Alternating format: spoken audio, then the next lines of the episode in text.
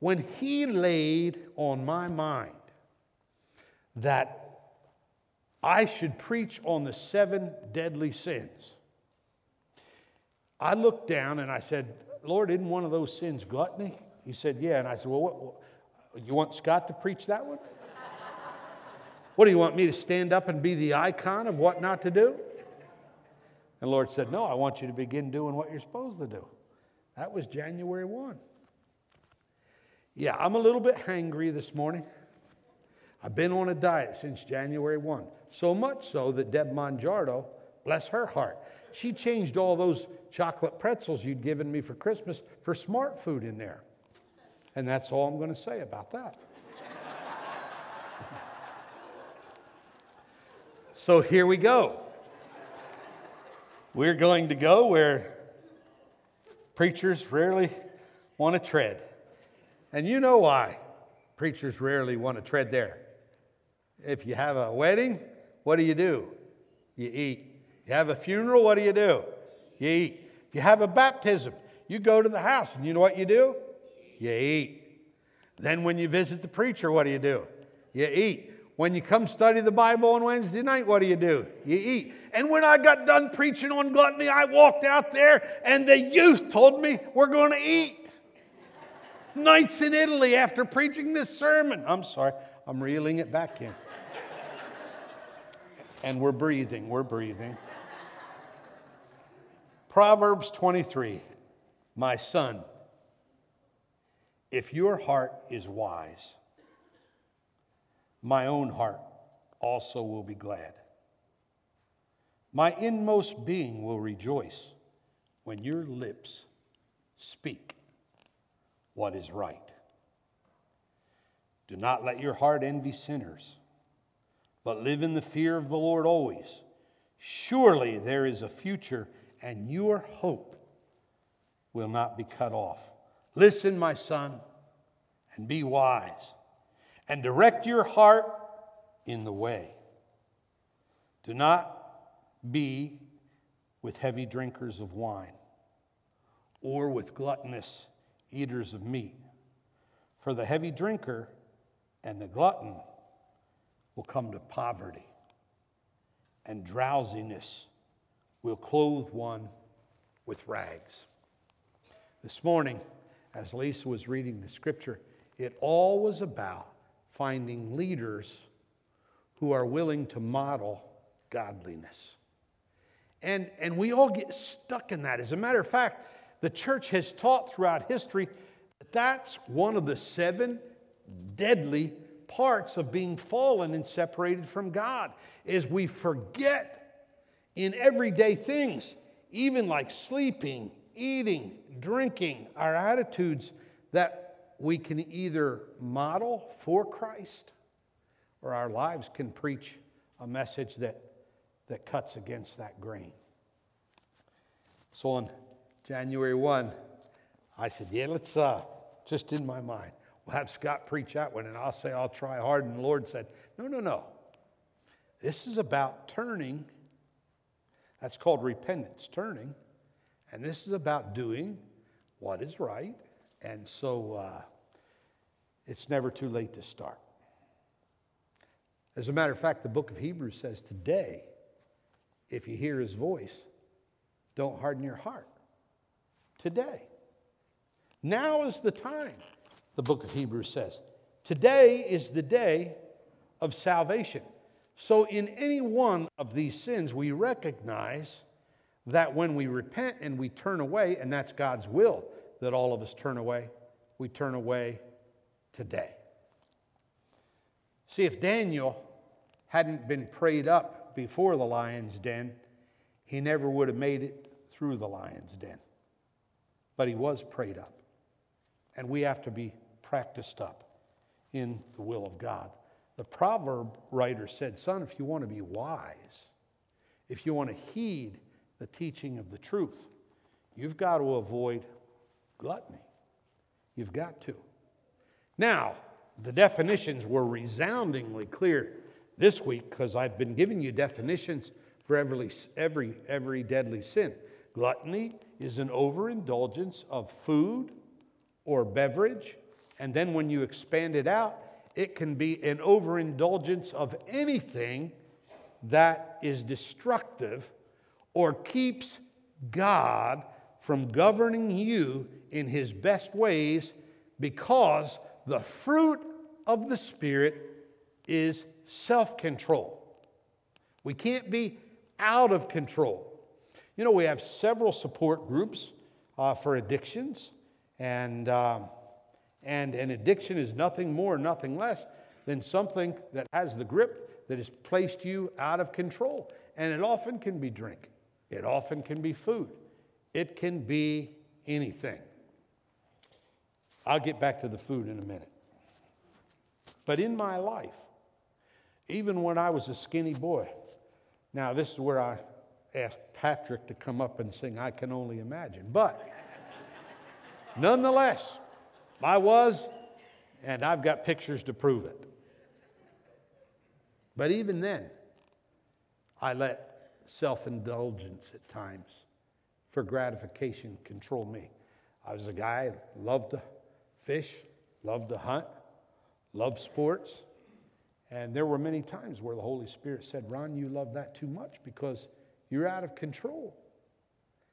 That you would do that. Now it's bad when you're the preacher. You would do that rather than, than be in church. And I got to confess, there are many times, including this morning, I'd rather be fishing than doing what I'm doing. I just am in a bad mood, hangry. Went on a diet January 1. I have some victory. I'm down 21 pounds since January 1.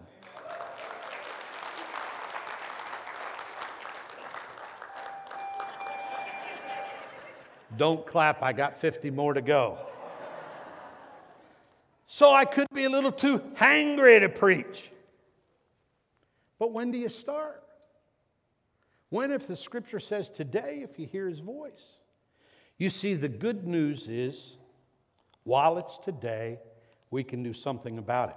One of the beautiful things about Mr. Busby's funeral was a guy who's been a lifetime friend of mine did it, who was the pastor. And, and uh, Mark and Sherry's dad, they, he loved, he loved this pastor. And the pastor was forever hauling the youth in a singing group, and Mr. Busby was always riding number two in the, in the, you know, motorcade there. He was always driving number two. But he always had parts of the gospel that he didn't, didn't quite understand or felt he wasn't, wasn't good enough. And have you ever heard those stories? Yeah, yeah, yeah. Can't quite do it because we, we know that there's a disconnect and we know that we miss it. And uh, he'd often tell Bodine, the name of the last name of the pastor who did the, the funeral, he'd say, They almost got me on that one. That testimony one of the kids got almost got me up front. But when Bodine retired recently, Mr. Busby was there. And uh, after the evening, he remained right there on the front row of the Barnesboro church. And he said, Rev, I think today's the day. I want to make that commitment to Christ. And so at his funeral service, the pastor said, I know with confidence where Mr. Busby is. And he pointed to the spot. He said, Because right there, I prayed with him to receive Christ. You see, that's why today is the day. That's why if you get under conviction about one of the sins, or that's why if you're a pastor who ought to know better and, and yet and yet you're convicted. By the way, do you know the second step of the United Methodist doctrine of grace is conviction? We leave that out because too many preachers don't have the guts to preach what's conviction because their parishioners don't like to get convicted and they vote you out. How do you quit preaching the grace of God that transforms people by convicting us of sin because we lose the popularity contest. And it is hard to lose the popularity contest. It's hard. You don't like it to hear the scuttle out there that you're failing or your, your church might not like you as well as you hope or this or that. But that's not what it's about. When you stand in front of Christ at last, He's not going to ask, How popular was it with the fallen world? He's going to ask, When you heard my voice, did you respond to it? Today's the day. I want to say that I thank God that I could hear the voice in preparing for a sermon series and try to do something about it. So, step one is temperance is the offset, and it's God's virtue against overindulgence, gluttony. Temperance is it. Exercise temperance. Now, you know, if you go to one of those dietitians, here's what they're going to say do it in moderation. Eat the food you want, but if you just eat the food in moderation, it's okay. Drink what you want. If you just drink it in moderation, it's okay. Have any fun you want, but don't let your fun control your life.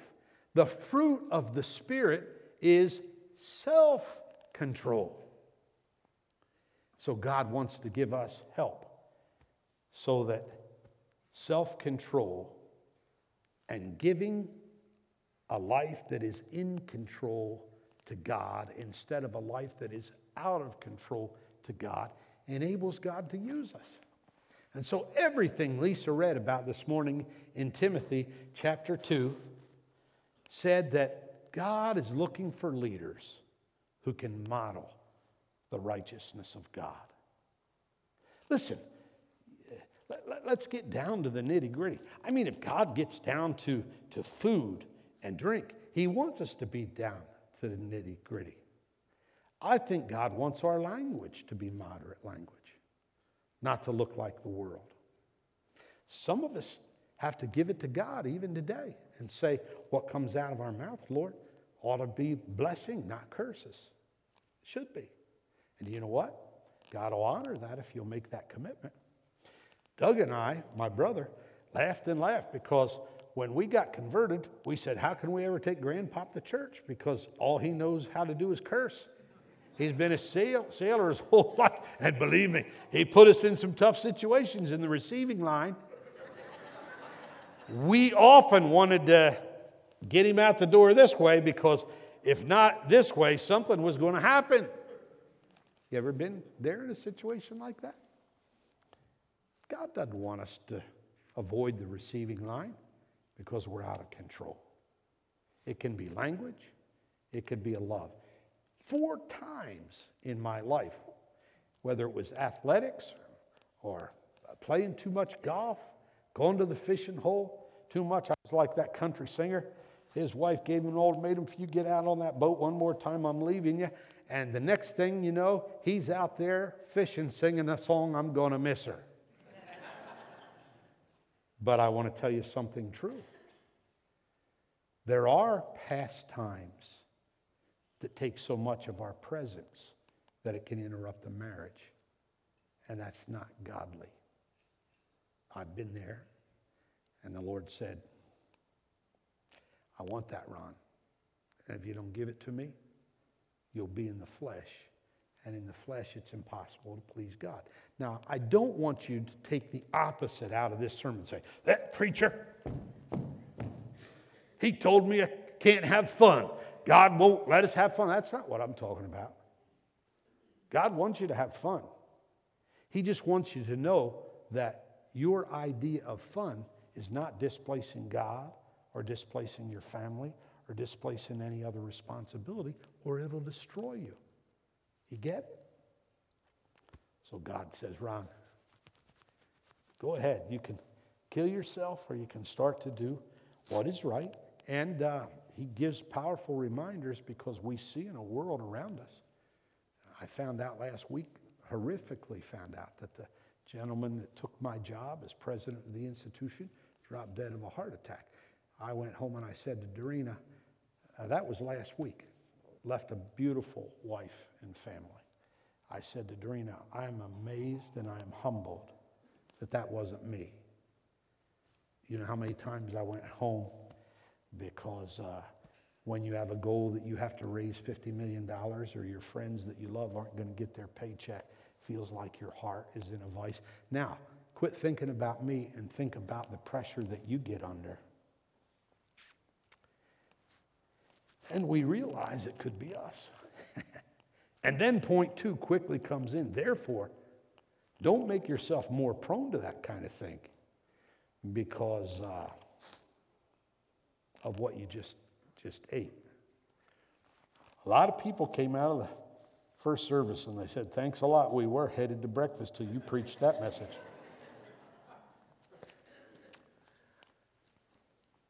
you can go to breakfast all you want, but do the right thing.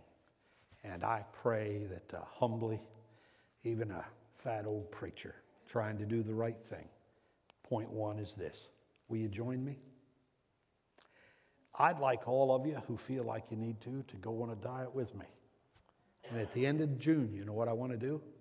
I want your tally. I want you to write on your Connect card in church how many pounds we're down by June, and I want to read it from the stage and say, Trinity Church, in hearing a sermon that gluttony is part of a deadly lifestyle, has said we want to try to uh, get self control over it, and we're down this much weight.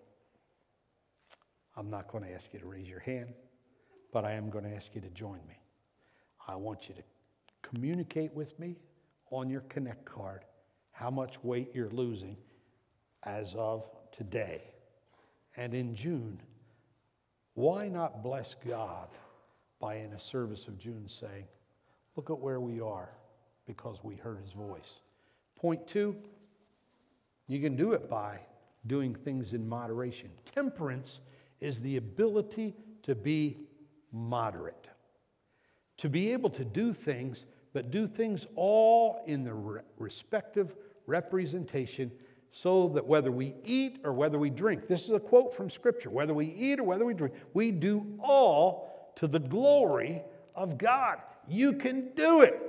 How do I know? Because here I am trying. And He's been with me, and He's going to be with you and we're going to continue to report. I had a, I had, well, Glenn Conaway did too. We had a, a uh, professor at Asbury, and he was a philosophy professor, but he loved to pray. Man, this guy loved to pray. And he'd make us sing a little chorus, and of course, we, we just loved that. You know, I, I just want you to visualize the Millville boy that always got suspended learning to sing a prayer chorus in front of a group of boys with all this testosterone flowing from a freshman in college. You know, I didn't want to learn a prayer course. But he would say, Smith, I want you to teach your people this. It's a course that says, pray on till the victory comes. Pray on till the victory comes. Do not despair. God answers prayer.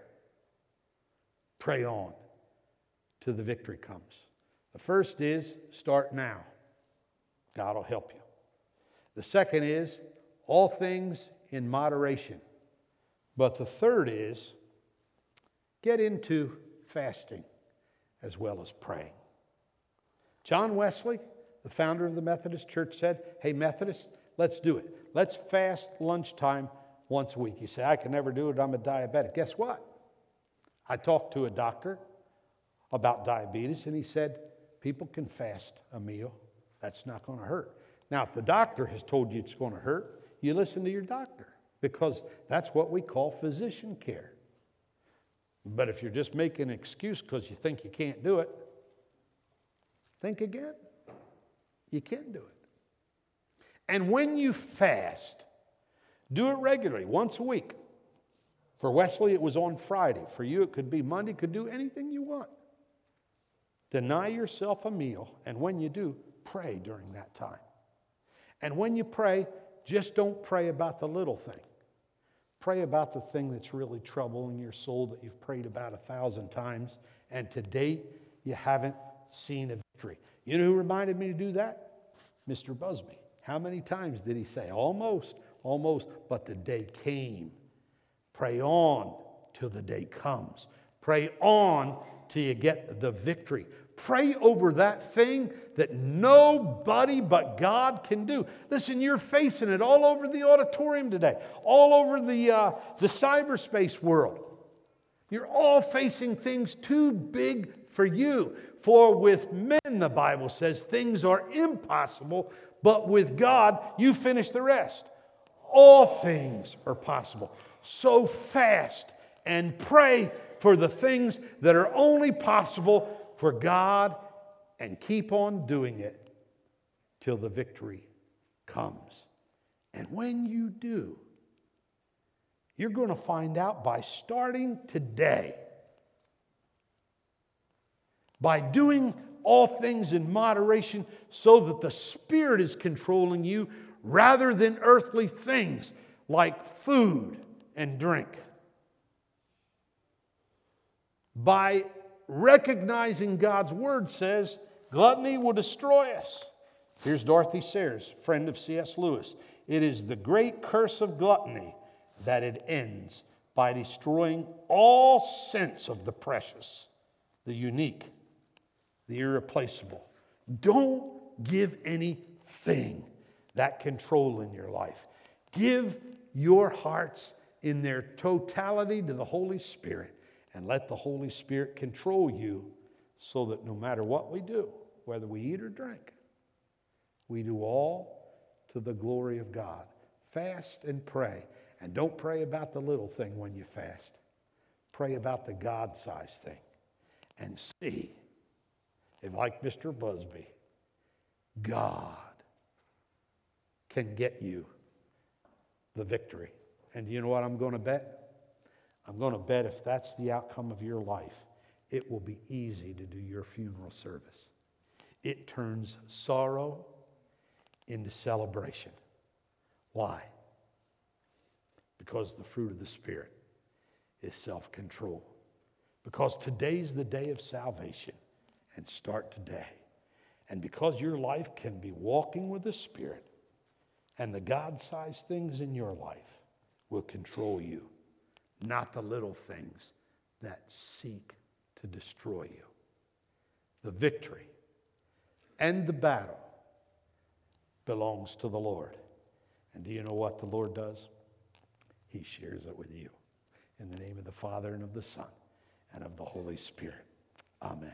Let's pray together as our praise team comes and sings us in victory out the door today. By the way, As crazy as it sounds after a sermon on gluttony, I want you all to sign up for the Nights in Italy with the youth before you leave the door. Now let's just bow before the God who has a great sense of humor. Lord, we love you today.